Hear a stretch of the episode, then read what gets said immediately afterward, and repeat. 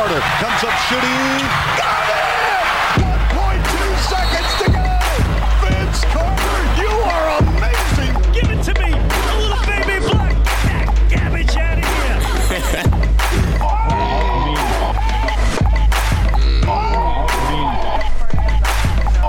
Welcome to Toronto Basketball Matters podcast number 18. Guys, we are rounding up the end of the Summer League. The Los Angeles Lakers are your Summer League champions.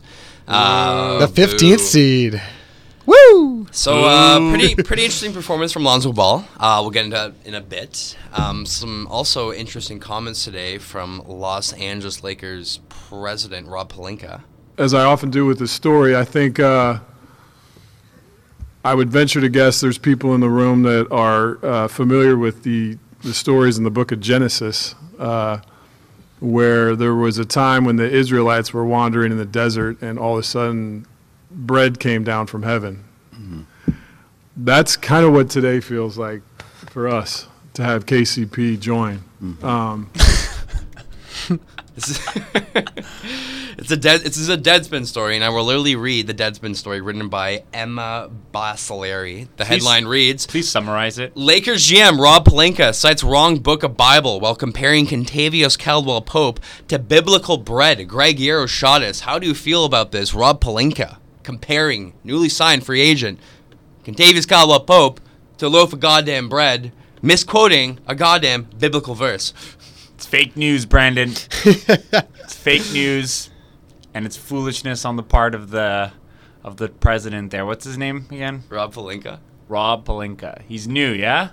Yeah, he's uh, co, I guess, co-leading this organization with Mr. Magic Johnson. That's probably up there with the most ridiculous things I've ever heard in a player's introduction into his city. And I mean, it's also ridiculous because he's not that good of a player, Pope. Well, it's the contract. comparison. It's the contract. One though, year, right? It's a one year, eighteen million, so that they still have the cap room for next. It was more of the feeling, right? He he wasn't saying literally, it's bread. He was saying I, we feel like they did when they got Listen, the if bread. he if he if he like said it just for a second, I'm gonna try to he made a defend him as much as I can. he, he he kept going on. Like he kept going Yeah, on. I know. There was a lot of quotes verses. of his ass for I some know. goddamn reason. I, I, I digress. Okay. Look, look, they're just happy in LA to get a little bit of talent. They've been bad for so long. They're still going to be bad this year, even with Alonzo Ball, who's played really good in the summer league. All right, well, let's get to that then. Lonzo Ball is your summer league MVP, but also Didn't I tell you he could ball? Uh, ni- nice play on words there, Greg. Fantastic. Uh-huh. Uh, uh, uh, uh, uh. Okay, so getting back on track, guys. So Lonzo Ball obviously had a pretty stellar uh, performance in the summer league. Horrendous, horrendous first game, but really bounced back, showed some resilience in the second, third, and fourth game, obviously. But the also the bigger name or a, a kind of similar name, I guess, and uh, notoriety in the summer league is Mr. Dennis Smith Jr. for the Dallas Mavericks, who put up incredible numbers during the summer league. Guys, where do you stand right now? Who do you think had a more impactful performance in the summer league? Was it Dennis Smith Jr. or De- uh, Lonzo Ball? Let Mr. Christian first. For me, well, I really like Dennis Smith Jr. He's more of an eye-opening player, I guess, because people kind of slept on him throughout the draft. I find Lonzo Ball, as impressive as he was, um, he really basically like he was good. I I don't know. It's a tough one. I think they both really showcased their talent. Uh, they're both going to be probably in the rookie of the year draft. If I had to choose, I'd probably say Dennis Smith Jr. Just because more people probably didn't know who he was, but in general, this this summer league, I've never ever paid attention to summer league as much as I have this year. It's actually been somewhat exciting, and it's all the rookies. The rookies are It's leading the way. indication how deep this draft was this year. Right? Yep. So for me, I'd say Dennis Smith Jr. Uh, he looks like a mix of like a Westbrook um, sort of mentality, um, but also has a little bit, I think, of like a Damian Lillard type mentality as well, where he can shoot. He, he looks fantastic, I and he just missed a Stevie few franchise. dunks that would have been highlight. Well, reel. like that's the thing. Like there was a sense kind of coming in the draft that he was just like another supreme athlete, you know, at the guard position. Um, He looks it. He looks but like Steve, but it, Steve he, Francis. He really acclimated himself well to the, the pace of the league. You know what I mean? Like he, I, I Uh, thought he'd be the kind of guy who would be the D Summer League. Obviously, you're right, 100. percent But like, I thought he would be a little bit more um, over eager. That makes sense, right? And also, his defensive play was pretty impressive considering what he dealt with playing in North Carolina State. I think North Carolina stood at 150, the 150th ranked defense in college. You know, like they, they were an atrocious team defensively, and he's clearly you know making some sort of effort to play both sides of the ball as well, which I loved out of Dennis Smith Jr. See, I think both players showed that, like, kind of just to comment on what you were saying earlier. I think both of them showed that they're going to be successful at the NBA level. Like, it's not like like he completely outplayed Yogi Ferrell. Dennis Smith Jr. did. Uh, He made him look like a completely, uh, you know, a player that wasn't even around, and that's a player who did somewhat well last year in the NBA. Yeah, so I I a think that just alone this for these two players specifically, Ball and uh, and Dennis Smith, I think it's almost certain. Hard to say certain, of course, but it's pretty guaranteed that they're both going to be very good NBA players. Yeah, they say if you dominate the summer league, you could be a good NBA player.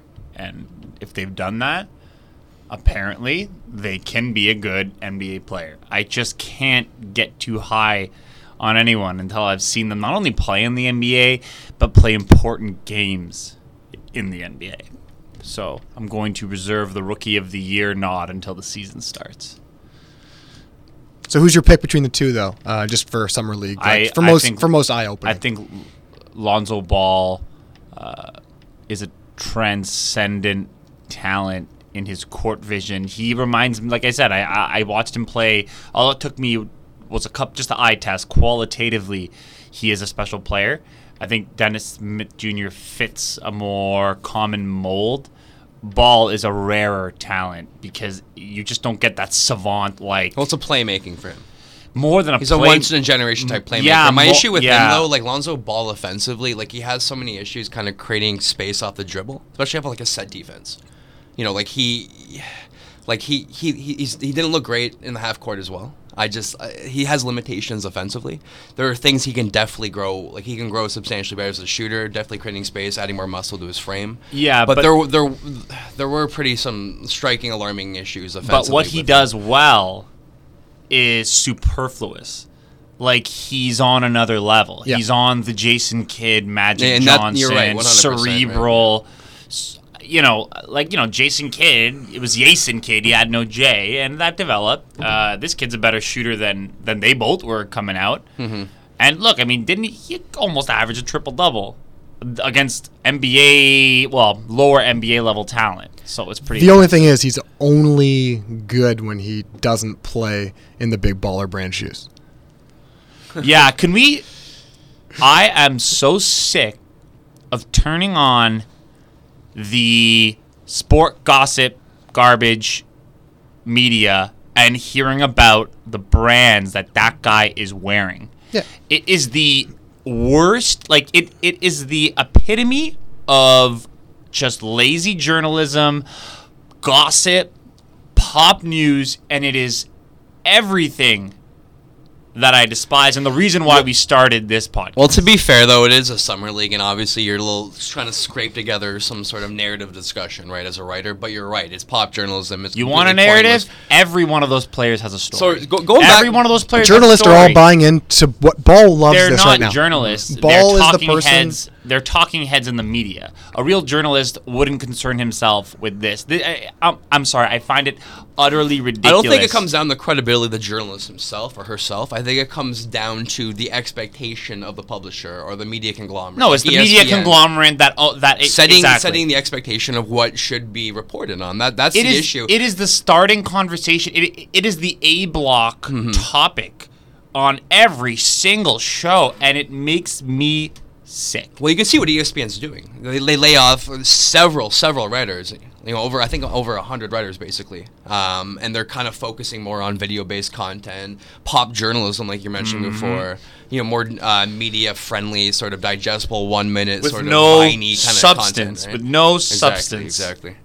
That's a beautiful thing about a platform like 30 for 30, and uh, hopefully, hopefully ESPN kind of maintains that platform because that is one of the most important, important sort of documentary platforms for sport. For getting like real journalism out there, real stories out there, real creativity as well. Yeah, I mean, they could be a little more critical, right? I mean, it's still it's still Disney. Yeah, but you're also But yeah. you're right. They're at least they're they are telling, like you said, a story. Anytime you spend 30 or more minutes on a topic, you're going to get an in depth, especially when you're so used to these one minute blurbs.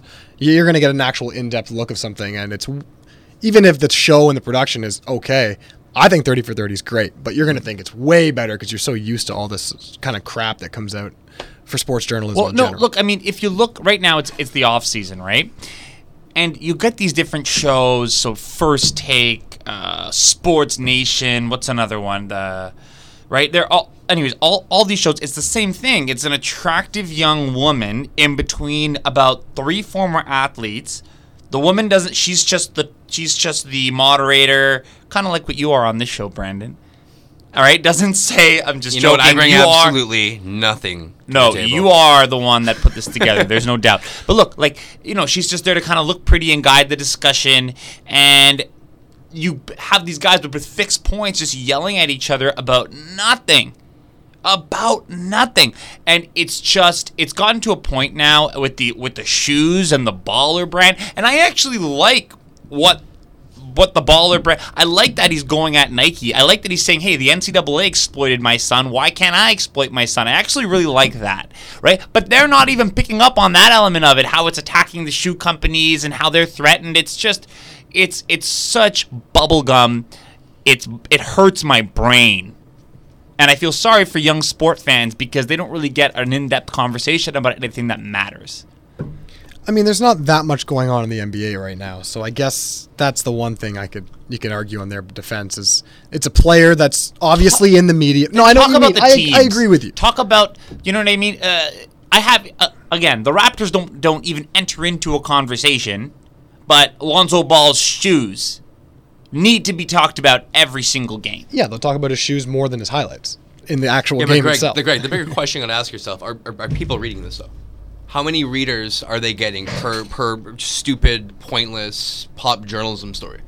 That that's a bigger question. What are people reading? You know what I mean? You you, you, you can say that you know they shouldn't be kind of creating this That's kitschy what Fo- content, that's but what people Fox are News absorbing says. content like that's this. what so Fo- yeah, that's what. obviously Fox we're not challenging people. if we create more critical yeah. content for people to be challenged on a daily basis, one hundred percent right. But I don't think we live in a culture when it comes to sport where people have more. Well, will take more critically I sort think of you're. examine I think you're not giving the average sports fan enough credit. People love the Colin Kaepernick story because it was about a social and political issue, right? And the fact that he's blackballed now, right? Like I think sport fans are actually inherently political and don't even know it.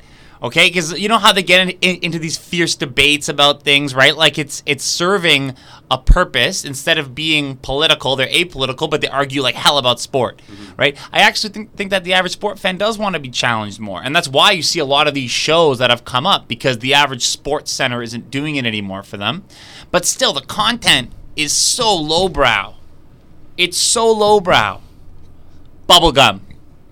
Sports matter. All right, guys, getting back on track. Let's go back. This to the is the summer track. league. The track. This is the track. All right, so guys, Toronto Raptors absolutely put on a fantastic showing at the Las Vegas Summer League, um, and also, you know, we had three important players participating in the Summer League. We're talking Pascal Siakam, Mm-hmm. Jakob Poeltl, and also Fred VanVleet. You know, guys that are absolutely integral to have at their best, kind of coming in the season for bench depth, especially losing a lot of and uh, pieces like DeMarre Carroll, Patrick Patterson, etc. What do you take of this performance, Christian? Um, what do you think of the performance of Pascal Siakam, Poeltl, and Fred VanVleet? And who do you think was uh, had the best showing, I guess, in the summer league? Um, for me, I mean, I've been pretty big on Twitter, I think, uh, just showing that I think VanVleet's had a great, great, great showing. But I know that from hearing Masai's comments earlier, DeLon Wright's going to be given the opportunity to be the number two point guard on the team. No matter what happens at the start of next year, DeLon Wright will be there. As he should And- be. Yeah, and again, based on length and, and, and again, based on last year, Fred VanVleet has had a great summer league, but this is the one time where I'll kind of agree with Greg and say it's summer league. Yeah. It really doesn't show too much. He's looked great. So for me, um, I'd say my MVP would be Siakam. He's shown that he can sort of Well, a he's he's developed a three point shot. He started to use it a little bit, which is fantastic. He he's starting to show that he knows the modern NBA. He knows what he has to do personally to sort of adapt to it.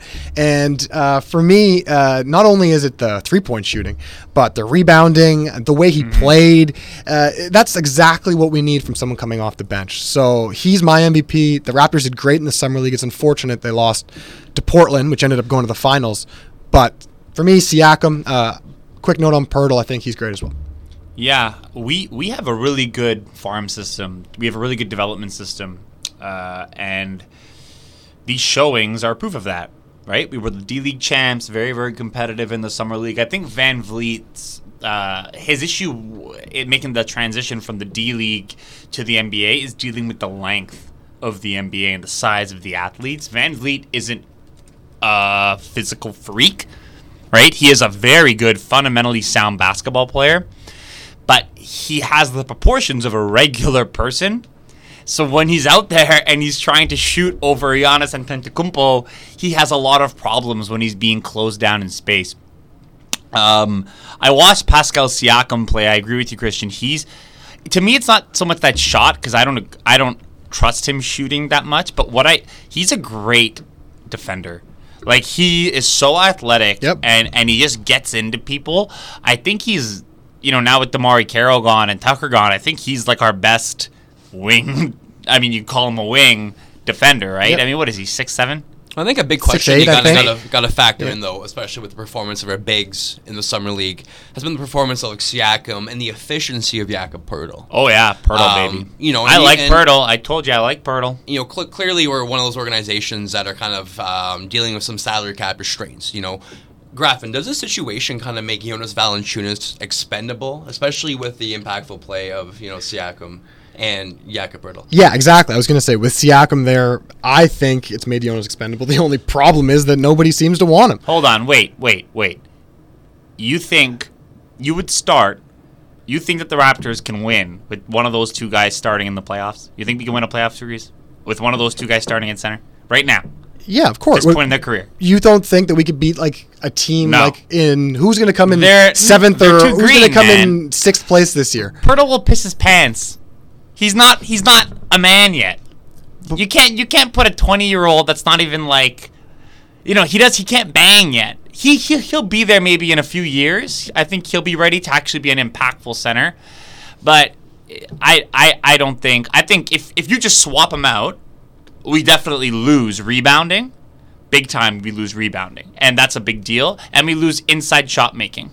Yeah, but we also lose all the salary that he comes with it, and Yeah, there we can also pick much. somebody up. J- JV doesn't make. Yeah, no, that's the thing. It's who you get back. Right. Like, we could pick up a free agent. Those two, as a front court, are hard. They're still bench players, in my opinion. Like, if either of them are the starting center, uh, well, I mean, it would have to be Ibaka at the center, pa- uh, Pascal Siakam at the four, right? which I think we're going to see a lot of this year. No, or like, you could start Poeltl. It's just that he's not nearly as good as Valanciunas. See, think Even I- if he defensively covers, No, you're right. he's still not 100%. nearly you're as good. You're uh, defensively. He's not a man defensive- yet, man. See- you got with see, big man, you have to put on man muscle. He's not a man yet. That's where He's I kind of disagree with you. I think this is a really weird comparison to throw out there, but I kind of relate Jakob Poeltl in the 2016 draft to Jayson Tatum the 2017 draft. You're talking about a guy, you're not drafting him purely for his upside. You're drafting him for his ability to walk into the rotation and be a contributing member to the team immediately off the bat. I think Jakob Poeltl has the size, and I think he has a skill set to not be a dominant starter, but someone who can contribute and be a reliable starting center who can like get by, like a team could get by playing him, and it wouldn't be that there wouldn't be that many limitations. Like I kind of relate him to like a Robin Lopez. You know what I mean? Like someone's not gonna blow you away on a nightly basis, but p- play responsible. Yeah, he's fundamentally sound. He's athletic. And I think he he's at that position right now, size wise. I think he has the f- size to be able to compete with any center on any given night. Well, I'm not talking No. about the, the, the Marcus Cousins and the mm. transcendent centers. I'm No, talking no, the big not- bodies physically. No, but he's not. Like phys- that's my worry with him. Like he's good with the quicker teams, but when you put him against Greg Monroe or Embiid or Dwight Howard or DeAndre Jordan or anybody that's real a real center, they'll mm-hmm. they'll eat that kid alive still. Yeah, but you meant every guy. he doesn't have man muscle yet, bro. He's too Conference guy. small. He's too young. He doesn't have man muscle. Like that's why centers take longer to mature. Like I think for a small ball lineup, he works. Right, like but he we're, could, but we're not talking. We're, we're talking about an unideal situation with having Jonas Valanciunas' contract on board. You know what I mean? And talking about what Masai Ujiri's done this offseason. You know what I mean? Jonas Valanciunas, I'm not saying he's a bad player by any stretch of the imagination, but we're also talking about a guy who couldn't play in the fourth quarter in the playoffs. We're I- talking about a guy who can't play the full fucking game, and that, and I, I love Jonas, and I yeah. and I I respect his skill set, but he is archaic when it comes. He's to He's too just- slow. He's flat-footed. exactly. Hold on, wait, wait. I don't- wait, Forget hold the on, One strength. second, one second. The key to a basketball team is rebounding. Right. If you can't rebound, okay, he's our best rebounder. Right, but the luxury, Right. but we're paying so much for We're that. not Exactly. paying him that much. Yes, Sixty we million are. dollars a year. That's for how much that- DeMarre Carroll was making to do nothing. Yeah, we exactly, got rid of him. Exactly, and that's why we need to get rid of Jonas Valanciunas. He brings It one. depends what you get back for him. He brings one. I am not of the. thing in my I am not. No, he's an elite finisher at the rim. He's a competent. and he's an elite player. rebounder. He's a competent. No, he's more player. than competent. He's more than competent. He's a very good. We don't. I just him think the money, the money we're paying him for, like the extra kind of surplus of offense and rebounding over Jakob Poeltl, is not justifiable. Let me ask you this: If we had the option then of letting go of Valanciunas and picking up a free agent like I don't know JaVale McGee, for instance, for three million, four or five million bucks, is that something you would be opposed to? Do you JaVale think we- McGee on my yeah, team. do you think we would totally, I would be totally opposed to regress? JaVale McGee. Uh, a trade like you're saying, swap. He's a free two out. agent. We somehow get rid of Valanciunas in some sort of dump, like we did with with Carroll. you- get a player back that we cut, and then pick up a free agent with the salary that you we need to get back a good wing player that can br- like JaVale McGee is you're going down from JV. But that's fine. You want a defensive, mobile center. It's just the same who thing Can't catch a ball, but that's okay because the Raptors don't pass the ball, right? It's just the same thing for less money. Almost. Yeah, but if you got yeah, so if the Raptors were to work it out where they could get better in another regard by trading JV, then fine. But he's too valuable to just give up for nothing at this point. And you've invested too much in him. I think what he needs to do this offseason is shed weight and work on his quickness. And part of the problem is the Raptors told him to bulk up when he was younger. Right? And that's what he did. He bulked up and he got stronger and now he's a force. The problem is, right, with the modern NBA, and look, and on this modern NBA thing, there's only a few teams in the league that can make the Raptors pay for playing big. All the rest we beat because we play him, right? It's not that he can't play in the fourth quarter. He, he may, maybe he can't play against Golden State in the in the fourth quarter, or some of Cleveland's lineups. But every other team, he could play against. And you're getting something back offensively because he's the best offensive rebounder we have. And right? So if and you got to give him touches. You got to give him touches. The problem is he misses three or four, and then what? And then we and then we just What do you mean he misses 3 or 4? There's been a lot of times last year, I think, when we were when I was Were they the forced Raptors post up one on one? Yeah, exactly. Okay, but that's, but that's not, what Jonas kind of likes, right? That's No, no, play. no. That's back how to the, the Raptors. basket. That's how the Raptors play. If you watch how they play in international so what's ideal for Jonas Valanciunas then? Triple threat position to get the ball? If no, no, no. If he just got the ball through penetration or got it off his his his uh, rolls to the basket, right? More flow basketball. But he's not quick enough for that. That's the issue. Is if he sets a screen. Oh, he's got nice hands. He's a great screener, but it's the roll. That's the issue with Valanciunas. Oh, and that's another thing. Our offense is built around pick and roll. You think Poeltl can set good picks? He's fast enough to come out of that roll. And No, but again, yeah, he's not big enough to actually make the screen happen. he's screening a point guard. Who cares? The point guard, what Westbrook will knock him over.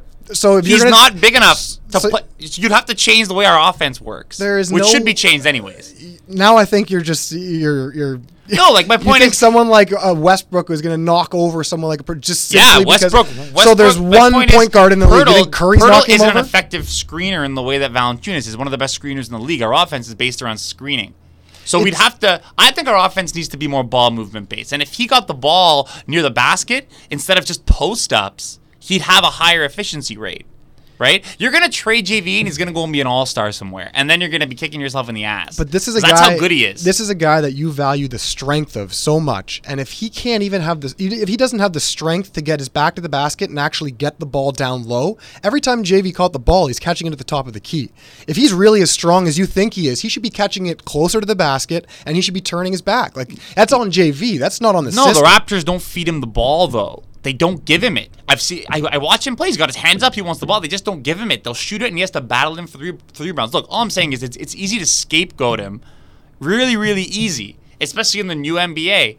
The bottom line is he brings things that are intangibles, and you guys want to keep around DeMarre Carroll, who does nothing, right? Absolutely nothing that's intangible. J- JV actually does things that are elite. Yeah, but the only I don't wanna keep I have around with you Carroll. is I I'm don't know not you got paying. that. I'm not paying the excess But fifteen he million doesn't get dollars paid for that those. much. That's not that much in the new NBA. Fifteen. Carroll was making more, and he did nothing. Right. So your starting center, it's not. So, it's Graffin, not let me ask you a to question. pay Jonas him. Valanciunas, free agent, what sort of contract would he get on the open market? In today's uh, like, Yes, if he was yes, a free agent yes, this year, yeah. I think he'd probably get around ten to twelve Yeah, a year. saving- ten to saving twelve $5 million million per So year. we overvalue him by three million. That's not that much. Make 16, 12. 15 this year it's 16 Well, it's not it's not that much of an overvalue Six million dollars, i 'cause think you could you- save a i lot think jv is the of it. s- is a scapegoat for raptors fans and i think if you watch defensively he's not as bad as people the guards aren't keeping their marks in front of them and we've had an awful power watch this year i guarantee you our front court will dominate i guarantee you those two will dominate if we don't trade him and if we trade him we better get something good back We're not. well then don't trade him it's not worth it That's where I agree with you. I mean, at this point, it's kind of like Vucevic in, in Orlando. Yeah. he's one of those players that's pretty much very. He's kind of similar to JV, except he has a three, but he's stuck in that same modern NBA center role where he's not going to get anything. And I think it's the exact same situation, and they're kind of screwed. So why not just hang on to him, even though you're trying to develop your rookies, and just and go. vucevic is also soft jv is not soft Yeah, but he can hit three. So th- again, their, their, their games are a little different, but they trade I want to see JV shoot some. If JV could start hitting threes this year, Who'd you rather have on your team if you're the Raptors, JV or Vucevic? oh JV, totally. I'd take don't- I'd take Vucevic, in a second. Okay, we can get into a long, long debate about Valanciunas and Vucevic. A Let's much move on. maligned Let's move figure, on, guys. Okay. Jonas Valanciunas. The much maligned figure. we'll have to change Vucevic. the intro to our podcast if he gets traded. That scream. I'll scream myself. All right, so moving on, guys. Um, so I want to bring up. We were, we were talking about it earlier. We're talking about Lonzo Ball. We're also talking about Big Baller Brand. We're talking about shoe sponsorship in the NBA. Okay, so he obviously Lonzo Ball wore multiple sneakers. He was rocking the Steph Curry's one day. He had the Nikes on the other day. Is this is the existence of a big baller brand purely an opportunity to kind of leverage more cash from shoe companies? You know what I mean? Like, does he just like is, is he kind of like LaVar Ball, sort of thinking he created his company? Um, he, everyone's thinking he's going to be a big baller brand basketball player. You know what I mean? And he's just trying to get Nike to c- cough up more money. Well, this is sort of invest in him this is what he was sort of insinuating. Right. Uh, I don't know how much of a method there is to all this madness besides their just raw promotion of his talent. It's pretty naked. It's pretty shameless. Mm-hmm. Uh, it's it's the equivalent of the guy on the side of the road, you know, with the sign on his body, right? Like free lap dances. Yeah, like yeah. it's it's. I mean, what are your thoughts on it? Like, I don't see too much gene. I mean, it's smart in a sense that they're not.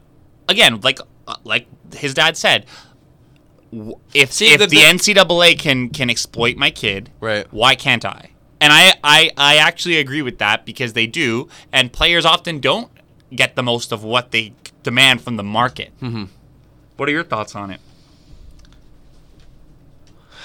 I, I just I don't know. It, it's it's it's really strange that like a rookie, like an unestablished rookie in the NBA right now, Yeah. is in a situation where he can sort of leverage contracts from multi-billion-dollar corporations like sneaker companies. Um, On you know, hype ob- alone, on hype alone. He's Exactly, playing well. What do you mean? He's the MVP of the summer league. Yeah, well, this was before that. Even he's saying, and he hasn't played a game in the NBA. His his career could still flop. It's the Probably value of You're gonna Barbell's sign- and- voice, though, you know what I mean? and He you're gonna sign a kid to- though, right? You know, These companies have signed kids that are much younger who have much bigger risk involved. This is Yeah. a pretty less. This is not that risky of a move. If you sign the Ball family to your company for life, probably, or like Nike signs them and lets them do their own offshoot, like Jordan. Man, like Yeah, it's not, a bad deal. We're deal. not reciting facts. We're talking about ethics. We're talking about is this right? Like should should the en- like should this situation exist? Should a kid be? yo, look at AAU pimped out to basketball, man. support- Look at sort of look at capacity, right? AAU it's up to the kid. I think it's absolutely right. And yeah, I think AAU basketball is a, a good example of how it brings up a culture of, of these kind of kids that actually like want to do something like this. And to me, it's not the worst thing. A lot of people look at this extremely negatively, but it's a kid that knows his value, knows his worth, is going to try to create a bidding war, and, and It's just it's just crazy for It's me to capitalism, think that baby. That's capitalism. What's wrong the, with that? the, the number two pick is getting substantially more offers for a shoe contract than the number one pick. I know it's a very basic way to put it, but why isn't Markelle Fultz getting Because all these Markelle sort of Fultz lofty- isn't because he doesn't have isn't- LaVar balls and isn't that. a Like, whore. fucking He's not a media man. whore. But at the same time, That's how, how do you how do you know that? How do you know that that Markelle Fultz is not getting shoe deals offered to him right now in the same way that Ball is? But no, Ball's he's just not. He's I don't see self-promoting himself. I don't see same way. LeBron James going to LA Lakers games on the sideline to meet with Lonzo Ball as a representative of Nike to encourage Lonzo to sign with Nike. I don't see them doing that with Markelle Fultz. This whole thing, the money Because in it's this a business more of a- sickens me. it's It again, it's the like you said earlier, it's the brand. It, it's not just the player, right? Like there are some So players. that's a better question then. Why does Nike want to brand Lonzo Ball the second pick over number one po- pick Markelle Fall who, in my opinion, and I feel like the majority of us at the table Because he's agree more a popular. well, he plays in Because he's LA. more popular. He plays in LA. and it's all about popularity and, and brand recognition and making money. And I'm by not- the way, the AAU thing, there is a problem with with teams uh, being indebted. I think to Nike in the way that they are. Uh, there is a problem, I think, with the AAU circuit and the exploitation of these young men to promote a brand. I think there is. I think that, and that's why you have these AAU babies, as George Karl says it. These kids believe their own hype Yep. before they even get there, Yep. right? But I mean, yeah, ball. Uh, hey, I was, you know, like I was saying to to to our host here, I don't see a problem actually in them seeing their value and promoting themselves over those other companies. All right, I think those companies are the ones that are shitting their pants a little bit right now. Well, the companies are the ones that are giving them all the value, right? They're, it's, they're the ones that are like Ball right now is just the fa- what he's doing. Senior or junior? Seen, uh, sorry, Junior. What he's doing, and maybe he's directed by Senior to change his shoes and, and Yeah, change yeah. everything. But if honest, like honestly, if he was not playing well in the summer league, would this even be a conversation? Oh no, he's no. if he was playing like he crap and he the- switched his shoes, no one would He care. deserves the hype, but it is it is just hype. Like it's like uh, when Stephon Marbury, you know, the Starbury thing. It was just a flash in the pan. So I would be cautious if I was Nike to sign these guys to a billion dollar contract. Okay, but let me put it to you this way: if you were somewhere back in the late '90s, something like that, and, I had you had the op- option right then and there to sign the best player in the league in Tim Duncan, or you can sign Kobe Bryant to a shoe oh, deal. what who about- are you? Who are you going to sign? Can I can I throw in a third option? Sure. What if what about Grant Hill? And what if I picked Grant Hill or Penny Hardaway and my brand is fucked?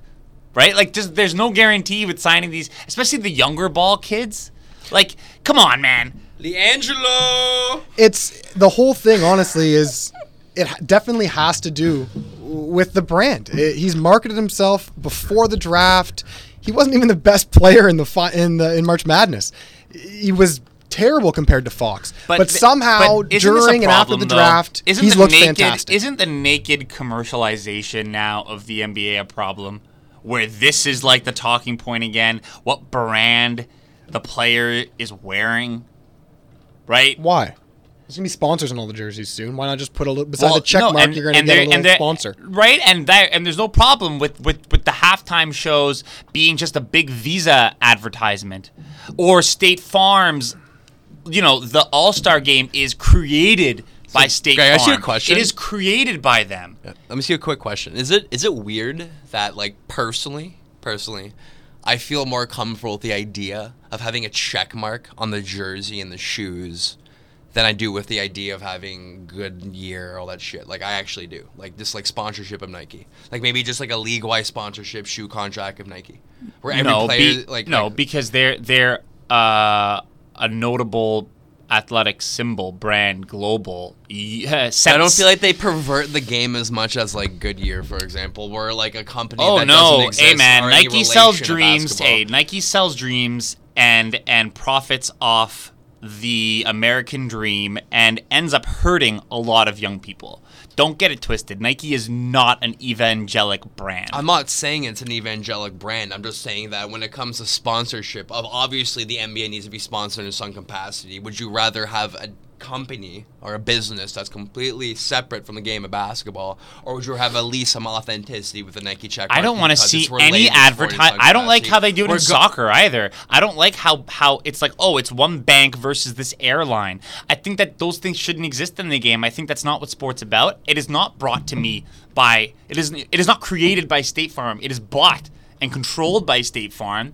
But that like people would, would, would be tuning in to watch the World Cup regardless if Adidas is sponsoring it anyways. Yeah, that's a very the the convoluted idea that one like the one to achieve. You know what I mean? Like the expectation. No, would be. that's so the obviously nature- there's less money in the game, so players would have to take cheaper contracts, and obviously be like you know, only more- more because of the system that's only because of the tickets, that system kind of that we're in now is that such a ridiculous idea to not have so a league, a advertisements league on the yeah, players. but a league of devotive sponsorship in general, like losing out all that money. Like, what are you talking about? Like, how do you can how can the league exist? you can have as it is commercials without You- it- advertising? You, can have commercials without putting advertising on the jerseys.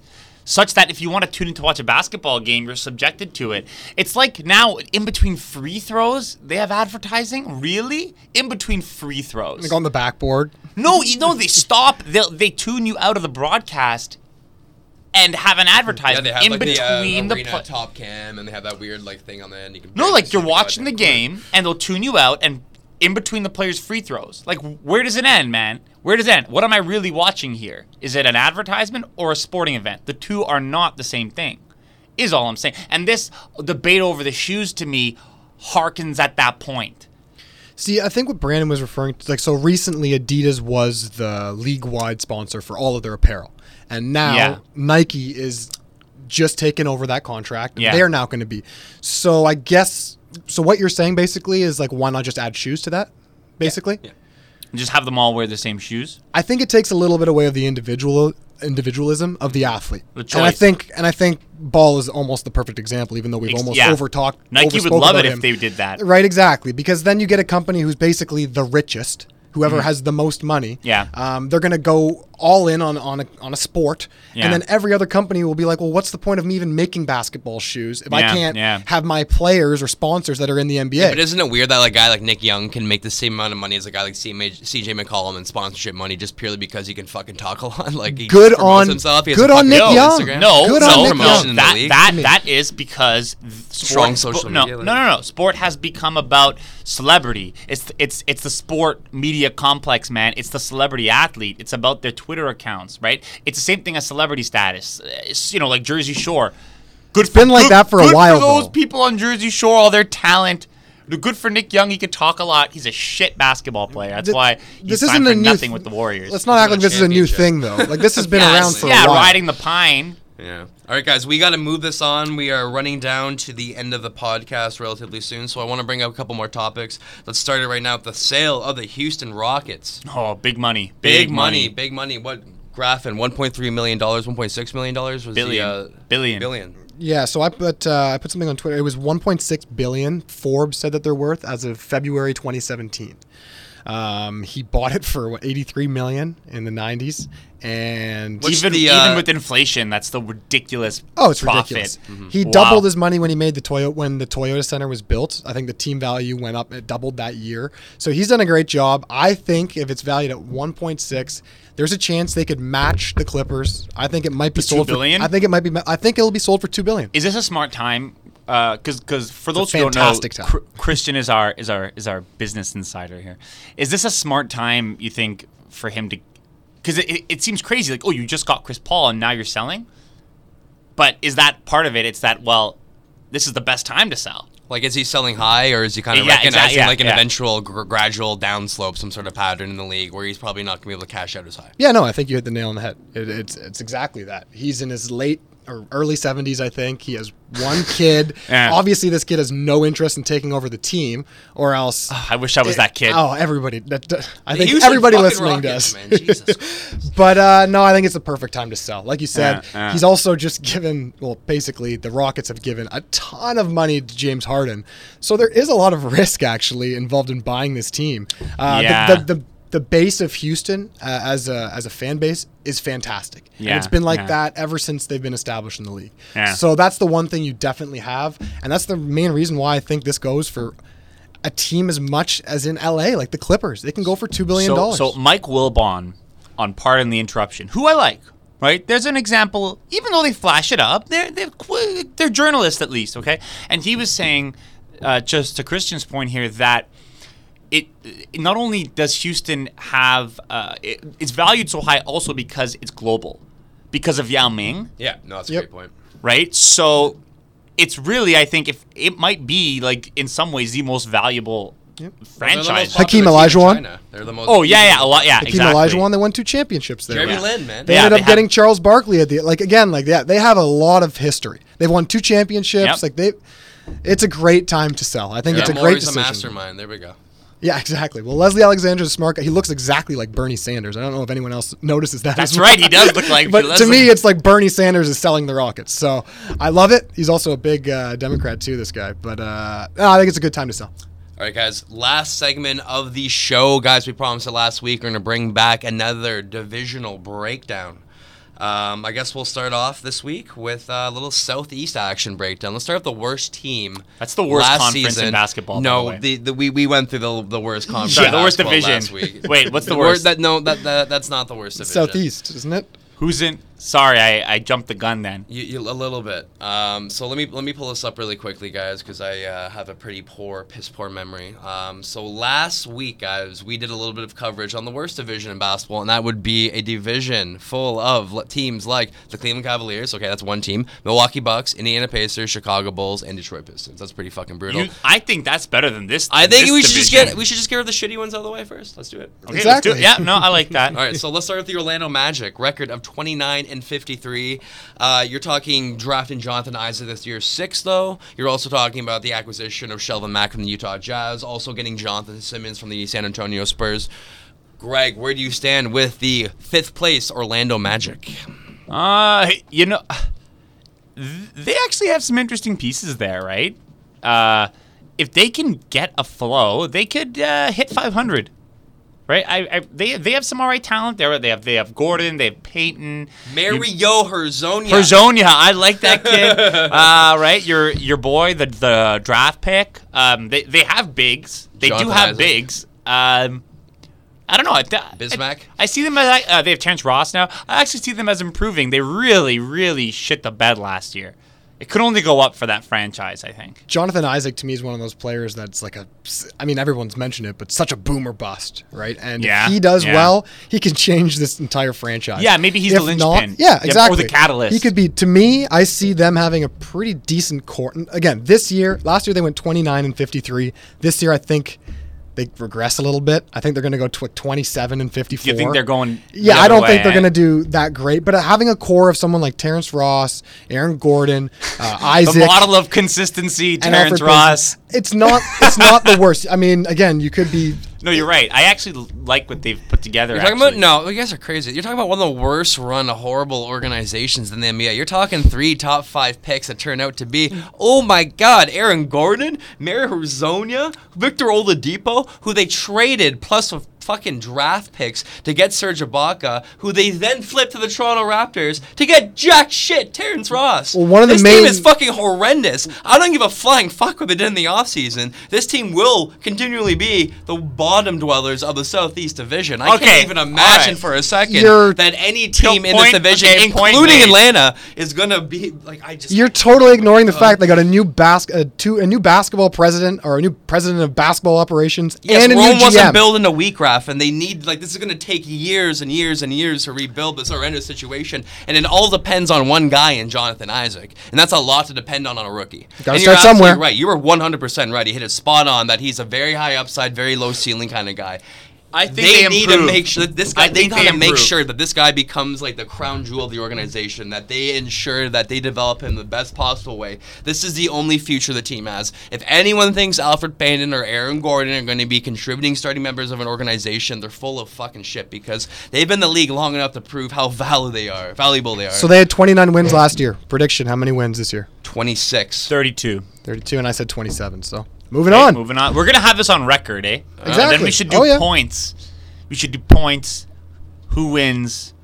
Who loses? And the loser has to buy the beers after the podcast. All right, I'm absolutely that. we already have our own one going on, Brandon. beers for the evening. Denver Nuggets go. All right, Charlotte Hornets, your next team up. Um, you're talking about a team that acquired the man himself, Dwight Howard, the franchise killer. the franchise, and also The team drafted killer. the two funnest players in the draft, and Malik Monk and Dwayne Bacon. Yes. Where do you guys stand on this team this season? Yo, they got Michael Michael Carter Williams too. I They like get Michael Carter Williams as well, the third, uh, third, uh, I guess, point guard now. So to me, if you look at Three minutes per Charlotte, if you look at Charlotte and their core right now going forward would be Kemba Walker, Mike, Michael Kidd Gilchrist, Batum, Bacon, and Monk.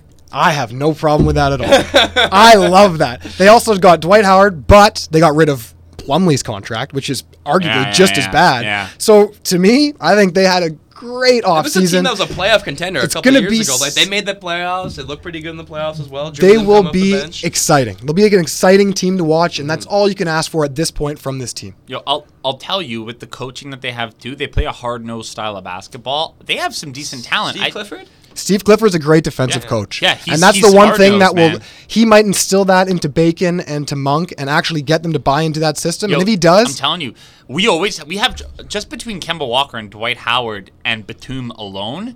That's a good big three. What do you think about That's the a lot of uh, talent. the Yep. Kemba Walker, They're gonna make the uh, playoffs. Dwight Howard pick and roll? No, it's gonna be good. Like, Yeah. okay, I- I'm telling you, okay, Dwight Howard was a steal of the offseason. He's so undervalued now, right? Like he's so undervalued. you were shitting on him three podcasts ago. No, I know, no, I know, I know. It, but it's not how, because of how much he's dropped. But now, because people expect nothing from him, I think he might. You know, he'll still get you ten and ten at least. So don't forget, this is a team we just they were fourth last year in this terrible division. They had 36 wins. Predictions. I think they go a few games over 500. I think they go an even 41-41. I think they're going to go 43 wins, 39 losses. So that's what I said. Yeah, I'm going for I'm going 43 wins as well. right. I think they're going to be a playoff team, Yeah. and it might it might be because honestly, this Eastern Conference is so terrible. But 43 and 39 might be enough to get like sixth or seventh or something in the conference and face Yeah. the Raptors in the first round. And that's a matchup. But honestly, I'm not looking forward to it. No man, happens. no one want, no one's gonna want to play this team because they, again, I know they play with a traditional center, but you don't want to play a team that plays that style. Oh, and right? Kemba's a killer too. He kills yeah, us. yeah, he's And a they, al- killer, they, they, they also have the biggest wild card, Dwayne Bacon, aka Mr. Dwyane Wade. And speaking of Dwyane Wade, let's move down the list at the 41-41 Miami Heat. Um, I guess the biggest acquisition in the offseason was through the draft. Bam, Bam! Adebayo had a fantastic performance, great rim runner, showed a lot of potential in the summer league. We're also talking about the acquisition of a what five year, sixty million dollar contract for Greg Yeroshadas' boy Kelly Olynyk. Guys, how do you What? feel about Miami's uh, sh- little bit of shakeup in the offseason and where they stand in the uh, division? For me, Miami went up quite a bit this offseason. Um, Bam Why? is Oh, Okay, sorry, so sorry. I forgot to mention also giving uh, long-term contract to James Johnson and Dion, the fucking man waiters right there. earned it, well earned. So I've been I've been going through core, Franchise like the changer. core players, I guess, of each team and who they have. And Miami for me just has a lot. They have Dragic, they have Bam, they have Whiteside, Tyler Johnson, Justice Winslow, Josh Richardson, James Johnson. These are t- a lot of players And great coaching And these as are well. all the players. And Dion Waiters is back. These are all the players that made them the second half team that we saw, as Yeah. opposed to that first Yeah. half team. It took a while for them to gel. It took a while for these players to buy into that Miami system. Um, for me, seeing Bam play as well, uh, like this guy can shoot a three. He's kind of like Towns and, and Anthony Hmm. Davis, like coming out of Kentucky, and that he never really got to do it when he was there. Is he that But he could actually shoot Is a he three, that mobile? Really? Okay. and he's really strong too. So yeah, no, I know he's strong. He's been shooting. Dragic is underrated as a point guard, I think. Uh, Whiteside's always a center that nobody really talks about. He's got a big contract, but he's a game changer. He's kind of like uh, Gobert uh, Yeah. on the Jazz. Yeah. So this is another team I'd hate to face. They went 41 and 41. You said last year. I think they go 48 and 38 this year. You know, I think the Raptors would handle these guys. I, I think we'd handle them. Again, it, not if we don't have a traditional center, right? Right. We, we Yep. do need someone to deal with with with Whiteside. Um, but JV took care of him. Yeah, I I think they improve a bit too. Uh, I don't think they're up in the 50 win category though. Just to confirm, 48 and 38 would make it an 86. 44 season. and 38. 44. 44 I- and 38. 40. I'm gonna go 45 and 37. Okay. The price is wrong, bitch. I'm gonna go 50 and 32, only for the Oh! fact of oh! coaching. I think Erik Spoelstra is, He's a a, great is coach, a yeah. fantastic coach, and I And think Filipino. continuity is very important with this organization. Hey, the Asian connection. I think I think him having you know just the ability to kind of bring back this team that he was able to do so much with last season. Also bringing you know your boy Kelly Olynyk as well, plus Oh rookie my Bam God. Adebayo. You know what I mean? It definitely like I I just I, I trust in Erik Spoelstra, and I think they're gonna carry the momentum from last season second half over to this season. I think they're gonna be a team to reckon with in the Eastern Conference. For me- 50? I, I've got to go. I'm going with For that. me, That's the my, X like- factor, the only way they're going to get to 50 is if Dion Waiters, Dion Waiters, yeah. remains healthy. He has to be an all-star. He has to be an all-star. in that little sect where they went and killed it last year. They went 23 and 5 when he was playing. Mm-hmm. he sprained his ankle. They ended the season 7 and 6. They were one game out of a playoff spot. He was adamant that if he was just playing, they would have definitely Yeah. got in. He's 25 years old. Man, if still Dion, young. if Dion. Waiters can actually be the player that everybody hoped he So would be he's two the years X ago, factor. I agree with that. I think that's that's the only that's it right there. Yeah, I agree with that. All right, guys, moving down the list, the uh, Atlanta Hawks, who finished 43 and 39 last season. Uh, you're talking about a team that won 60 games a couple seasons ago. Now you're talking about a rotation of what uh, Jeff Teague. You're talking Kyle Korver, Kent Bazemore, Paul Millsap, Al Schroeder, Horford. The only man to show from that starting five rotation is Kent Bazemore. They also have Dennis Schröder, but bring in the offseason in multiple trades with the Mark Dwight Howard traders, Marco Belinelli. Uh, you're also talking about the acquisition of your boy Miles Plumlee Graffin. Uh, we also uh, talk about one of the uh, sneaky surprise draft picks this season in John Collins from Wake Forest, who's been putting up incredible numbers throughout And the summer league and dunks. He's looked absolutely incredible. That's the Uh, big boy? guys. Where do you st- Yeah, the big boy? forward. Where do you guys stand on the Atlanta Hawks this offseason? And do you think they're going to bottom out this season, or do you think they can uh, maybe pull together at least a little bit of a comeback just a, season? just a quick question before I go into their off season. Obviously, I mean they have a new GM, so it's maybe that's the answer to my question right there. But why wouldn't they trade Millsap earlier if they're just going to get rid of Howard and let him go for nothing? they didn't even offer him a contract. apparently. I know. So why? Like I don't. Under, that to me is the most puzzling thing. If you know you're going to go through a rebuild, why wouldn't you even? Trade him and get some draft And, picks. like, Same literally situation with Al Horford anything. as well, right? They could have got Oladipo and whatever the Pacers got, and I would have been like, all right, that's not bad. They fucked up with Al Horford. They fucked up with Teague. They lost essentially everybody, and the only thing they had to show for it is the first round pick they got from Cleveland for Kyle. Kyle I Korver. I think they were at 43 wins and thir- and 39 losses last year. I think this team regresses all the way down to 25 wins next year. This could be the last place or second last place team in the con- in the in the Eastern Conference. I think Atlanta they don't look good. They have rookies that are okay. I guess Schroeder looks decent. Collins and, and Prince are good, but for me, I mean they didn't end up keeping Hardaway. Which was smart on their decision. Mm-hmm, mm-hmm. It's just obvious they're going through a full rebuild. So I, it just to me, it's puzzling that maybe it's the new GM and that's the answer to it. But I just don't know why they would have let go of these people and not gone through a real rebuild and actually got an off season this year that actually was beneficial as Yeah. opposed to just hoping that Collins I'm was what you. he is today. I'm with you. 25 and 56. I'm a little bit more. I, I'm. I got 31 and 51, but like, want to talk about one second the Atlanta. I, I, I'm big. I'm big on John Collins. I'm really big on. John Okay. You think he's that big of a game changer though? Like in his Uh, first year? I, I think Dennis Schröder might come into his own this season. They have a couple No. guys with high upside as well. They have a fantastic coach in Mike Budenholzer. Uh, I just I can't see them being the bottom. But they but they should tank. Like, Like, Yep. the, the idea is to tank. well, that's the thing right They there. That's what I be want to bring up really quickly. You're talking about the market of Atlanta, a pretty enticing option for a lot of free agents as well, playing in Georgia, playing. in Yo, Atlanta, you would playing think so, man, but no one goes to those games. Like I, Yeah, but I, they- I notice it every time the Raptors play there. They have empty seats, and I, growing up, I you know, old Dominique Wilkins, and even you know Mookie Blaylock, like you know they had good teams there. I th- I, I thought uh, Mutombo, right? Yep. But no, man, there is there is nothing. There's their fan base doesn't really seem to be that into it. Much see- like actually the Washington Wizards fan base. I think they go through like a culture change every so often. I find where their team is completely like kind of different. And put it this way, There's no Paul, continuity. With Paul Millsap leaving, that was the last member Yeah. of their 60 win team. Suffice to Yeah, say, end of an era. Suffice to say, fill those fucking seats, Gucci Mane. All right, moving on to the Washington What? Wizards, your number one seeded team. Uh, 49 33. You're talking about the acquisition of point guard Tim Frazier, adding a little bit of stability to the bench. I think that was, everyone can agree that was Washington's biggest issue last season. Um, they also brought in guys like Jody Meeks as well, so a little bit of three point presence there. Didn't have a first round pick this year, but also brought in power forward Mike Scott. Um, but also, most importantly, sign Otto Porter Jr. to a max contract. I think what is it, Graf? In five years, around twenty six per year. Yeah, and they have to adhere to all these crazy terms that Brooklyn put into the contract for the for the offer sheet. They have to pay him fifty percent before October, before the season even starts. Brooklyn absolutely screwed the Wizards. No, no, no. Brooklyn absolutely helped Otto Porter. Yes, very. Yep, yep. They also com- fucked the Portland Trailblazers by offering that contract to Allen Crabbe, who's making like eighteen million dollars Yep. a year, which is completely Maybe fucked. that's Exact- their that's their thing. That's maybe their that's shtick. their thing. It's just like we're gonna make the present. We're gonna bankrupt them. Like, I'm not scared. I'll that fucking in- throw twenty million dollars at Allen Yeah. I don't give a shit. Right. So that in five years from Yep. now, when when they're They're just on the fighting to not be the last place team in the league, right? And they're trying to sink some other teams with them. Also concerning though, John Wall, who has got offered the supermax, I think at 42, 43 million dollars per year, did not re-up with the Washington. He wants to see what's going to happen with the team first. exactly. So uh, because the fan base sucks and he knows it and he wants out. wasn't it weird that he was he was Of at the course he same would say that, time and I love it. That's why. at the same time that they were trying to do this whole figuring out Otto Porter thing, Yeah. he was openly trying to recruit Paul George to the team as well. Doesn't does that, That not say do- something yeah, that doesn't about do well. about Otto Porter being there and then him getting paid a little bit more? He was. I don't know. the- like John Wall might leave That team eventually. okay, and I know the American media loves the Wizards. Eh? It's because it's Washington Yep. and John Wall. He's a superstar. Michael Jordan history, right? Yeah, yeah, all yeah. that But you know what, man? Like they haven't ever gelled.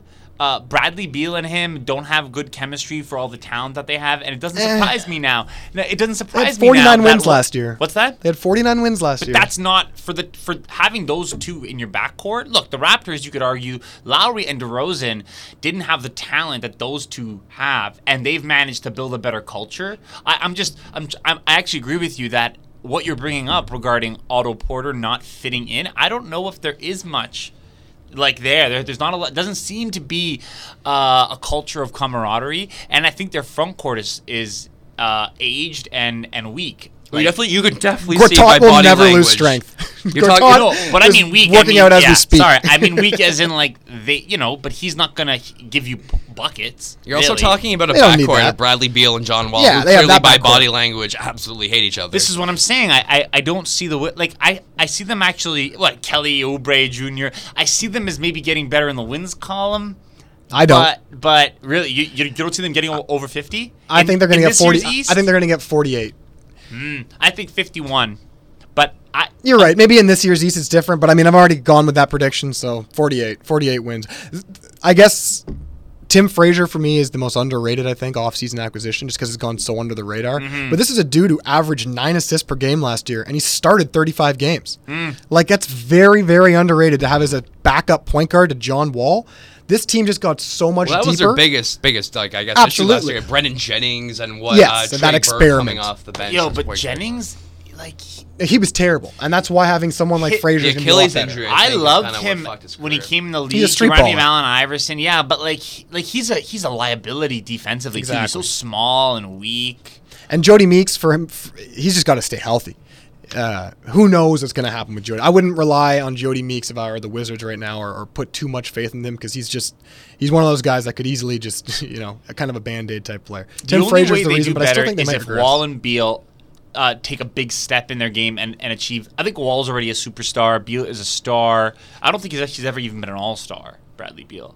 well, he was kind of snubbed, uh, you know, air quotes last year. because they weren't because when the votes went in, they were doing so poorly in the standings. Then they went on that hot streak, right? For them to get over, I say they. I think they're going to win over fifty this year. They should with those three in the weak Eastern Conference and an upgraded bench. I still think that they're not complete enough um, to really be a contender. I think they're uh, f- not even fringe contenders. They're pretenders. Their salary cap situation is completely a mess because, um, the- you know, like.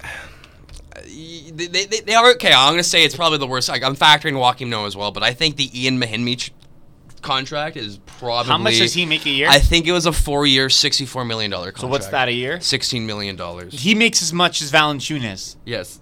But that's what I mean. Like if you look at No, some he's of the an other anomaly. contracts, Okay, I don't understand that contract. What, like, I don't. What was what was Washington thinking? because they have a bad because they have a bad front court. At the, like Gortat had a long peaked. He's on the downside of his career, and he was limited then. All right, guys. With that, we are uh, we are out. Uh, thank you very much for listening, guys. You got anything else to add? No, we'll do the uh, we'll do the redraft of the summer of the draft next week after the summer league. I missed. I missed I last week's. completely changed my top ten, except for the top two players. Fultz and Ball are the same, but other than that, I think the rest of my entire top tens. I'm so excited to see the Raptors draft pick. I really hope. Wait till, might be wait till back by January. November. November? Wow, probably. We're gonna ease him in because he's a rookie. But, and but you know what? He has a might recover super fast because he's young. But we're not gonna want to put him in too fast. Oh, either, I want to see him play, man. I want to see him play. I wish we could see him in summer league. I want to. I would love to talk next week also because I missed last week about C.J. Miles and what he could bring to the Raptors. Yeah, his presser Also, today, are we? Uh, yeah, the press release was today. Um, sorry, press conference. Are we also going to talk about the Atlantic next week? Yeah, Mr. Show Producer. sure, we can do that. I think we should preview the Atlantic. Yeah, it's time Raps for the Raptors. are going to win 60. See, I'm just waiting to see 60. I'm just gonna see if they're gonna do another move. That that's the reason why I was kind of holding off on the Atlantic, just to make sure that we get a full scope of what the Raptors look like next Boris year. Diaw, perhaps. JaVale That's McGee. been rumored.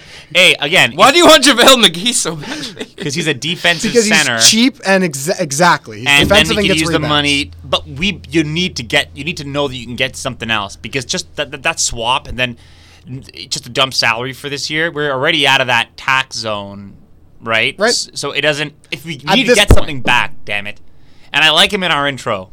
That's the only reason we're gonna Respect, keep him. We love you, JV. Carter comes up shooting.